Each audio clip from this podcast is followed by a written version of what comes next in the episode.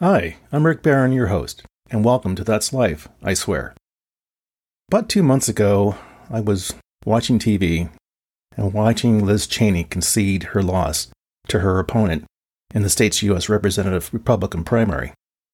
The defeat for Liz Cheney was more than a refusal of values and a reshaping of the GOP. For me, I felt I was watching voters who still had this knucklehead denial of reality. Let's jump into this. Now, throw me some rope here because I really got to get this off my chest, so bear with me. To those thick headed deniers of reality that bear allegiance to Trump and Magaland, please follow the bouncing ball here for a moment. Mr. Trump lost in a fair and non rigged election. Donald has been lying, scheming, and denying the truth that is hard for him to swallow. Back on January 6 of 2021, Trump went so far as to sacrifice the security and the stability of the United States on the altar of his infinite ego. Now, I had to sit here and wonder what would have happened had he succeeded. And from watching the evidence unfold on the January 6th committee, he came pretty close. Knowing he's still out there a free man, getting his presidential retirement, Secret Service protection, fundraising, and more, can someone explain that one to me? As I watched Liz Cheney deliver her concession speech that night, I couldn't help but think what the GOP once was. Names such as Abraham Lincoln, Teddy Roosevelt, Dwight D. Eisenhower, Ronald Reagan, John McCain, and others.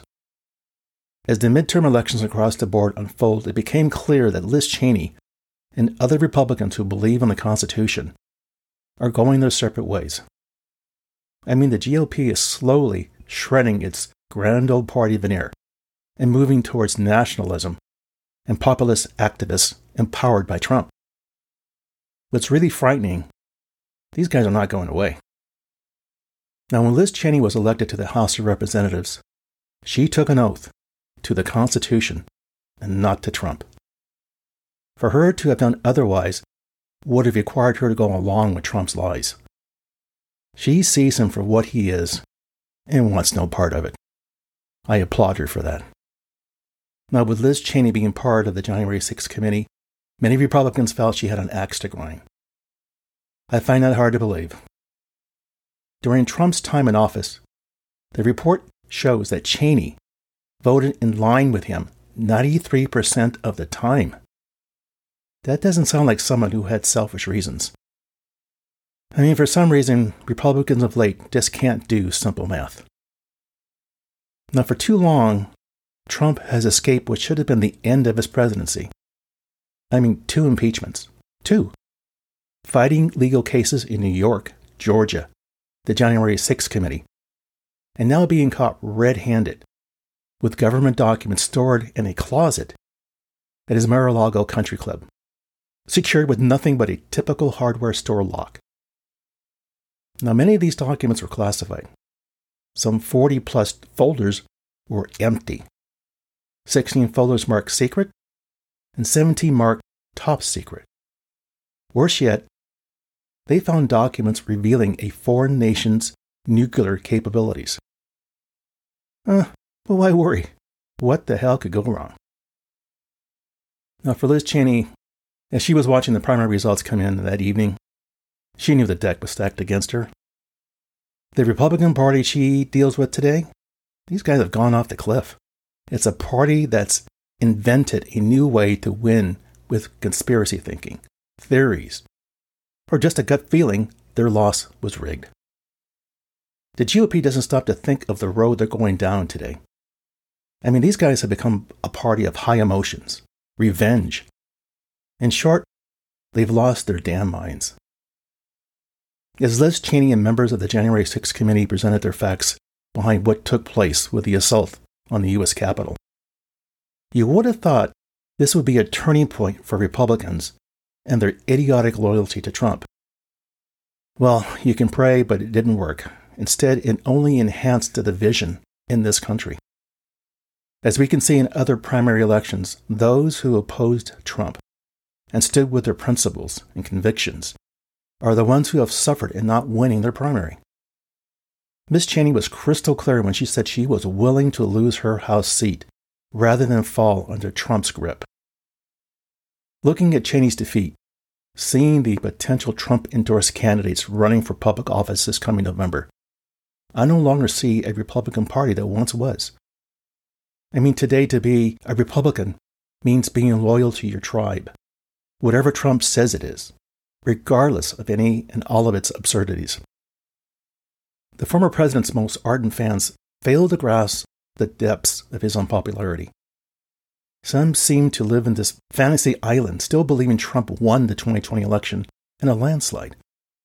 Many Republicans who should know better continue to indulge these delusions to the detriment of their party, and yes, to the country. Should you even show a hint of doubting the big lie deniers, they slam you for not staying obedient to the Don, whom they see as their rightful leader, now in exile in Magaland. I mean, to show you just how far the Republican Party has fallen victim to Trump's lunacy. They went so far as to invite Hungary's autocratic leader, Viktor Orban, to a CPAC event in Dallas, Texas recently to deliver the kickoff address. Now, in his speech, Victor called for the U.S. conservatives to join his culture war. Unbelievable. I ought to mention that on his way to Dallas, Mr. Orban made a stopover to visit Trump at his golf course in New Jersey. Hmm. I wonder if Trump shared any of those classified documents. Enough of my whining. Let's get back to Liz Cheney. Her loss for re election was very decisive, but you know what? She didn't lose. Unlike her other Republican colleagues, she took a different road than those who are just too afraid of the Don won't go. That road is named truth. Rather than capitulate to Trump's underworld of deceit and lies, she held her ground. And she won in so many ways, and so did our country.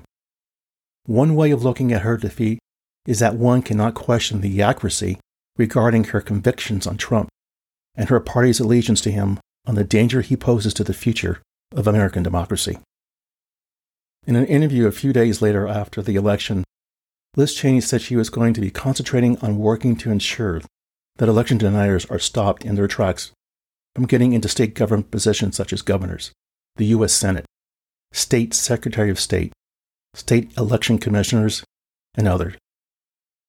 When asked who else she might see as other targets to focus on, the list included Senators Ted Cruz of Texas, Oh, he's a good one. And Josh Hawley of Missouri, as well as the Florida governor, Ron DeSantis. You go, girl. As Cheney closed out her concession speech, she said words that hinted she wasn't done. She expressed that while the primary election was over, the real work begins. She went on to say, and I quote, I will do whatever it takes to ensure Donald Trump is never again anywhere near the Oval Office. End quote will call me crazy, but that sounds like someone who's going to announce their candidacy for the presidency of the United States. We'll see.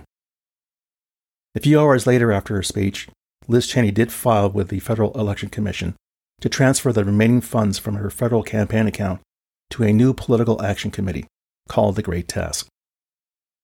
Now, to those who aspire to seeing the return of their king, be careful what you wish for. I mean, should this nightmare unfold, Trump's going to come back, and this guy's going to be prepared this time with a vendetta. Now he has an axe to grind, and he'll start to smash everything down. Anyone who dared try to oppose his wacky methods of being a leader. No, correction, a dictator. There's a saying that sometimes one has to find out the hard way to learn a lesson. And maybe that's what it's going to take for these deniers to wake up from Trump's trance and realize what they've done to their country and to themselves. Now, if Cheney and others cannot stop Trump, and with all the court cases happening, from what he did and will do if elected again, we need to stop saying we are a nation of laws and that no one is above the law. Now, what can we learn from this story? What's the takeaway? Well, suffice it to say, Liz Cheney lost and she lost badly in the GOP primary, falling to her rival backed by the former president in a rout that reinforced his grip on the party's base. When you look at the number of Trump endorsed primary candidates, 159 in total, I gotta tell you, the math doesn't lie, and it's very scary. 127 have won their primary, headed towards the final run. 16 have lost, with 16 more to come. Now, what does the math tell us again? Cheney's defeat means America must fight for their democracy. I mean, who would have thought we would be talking about that notion today? A little frightening. I didn't always agree with Congressman Cheney's issues in American politics, but what I do agree with her is her respect and enormous commitment to democracy. She took an oath of office to the Constitution and stood behind that oath, instead of her commitment to one man's deceitful lie. Cheney is among a handful of GOP lawmakers who will publicly denounce Trump and his claims. One day we're going to look back and thank Cheney and the others for doing what was right, and that their re elections and the government perks be damned. Liz Cheney framed it best when she said, America cannot remain free if we abandon the truth. Well, there you go. That's life, I swear. For further information regarding the material covered in this episode, I invite you to visit my website that you can find on either Apple Podcasts or Google Podcasts for show notes, calling out key pieces of content mentioned in the episode transcript. As always, I thank you for listening. Be sure to subscribe here or wherever you get your podcasts so you don't miss an episode. See you soon.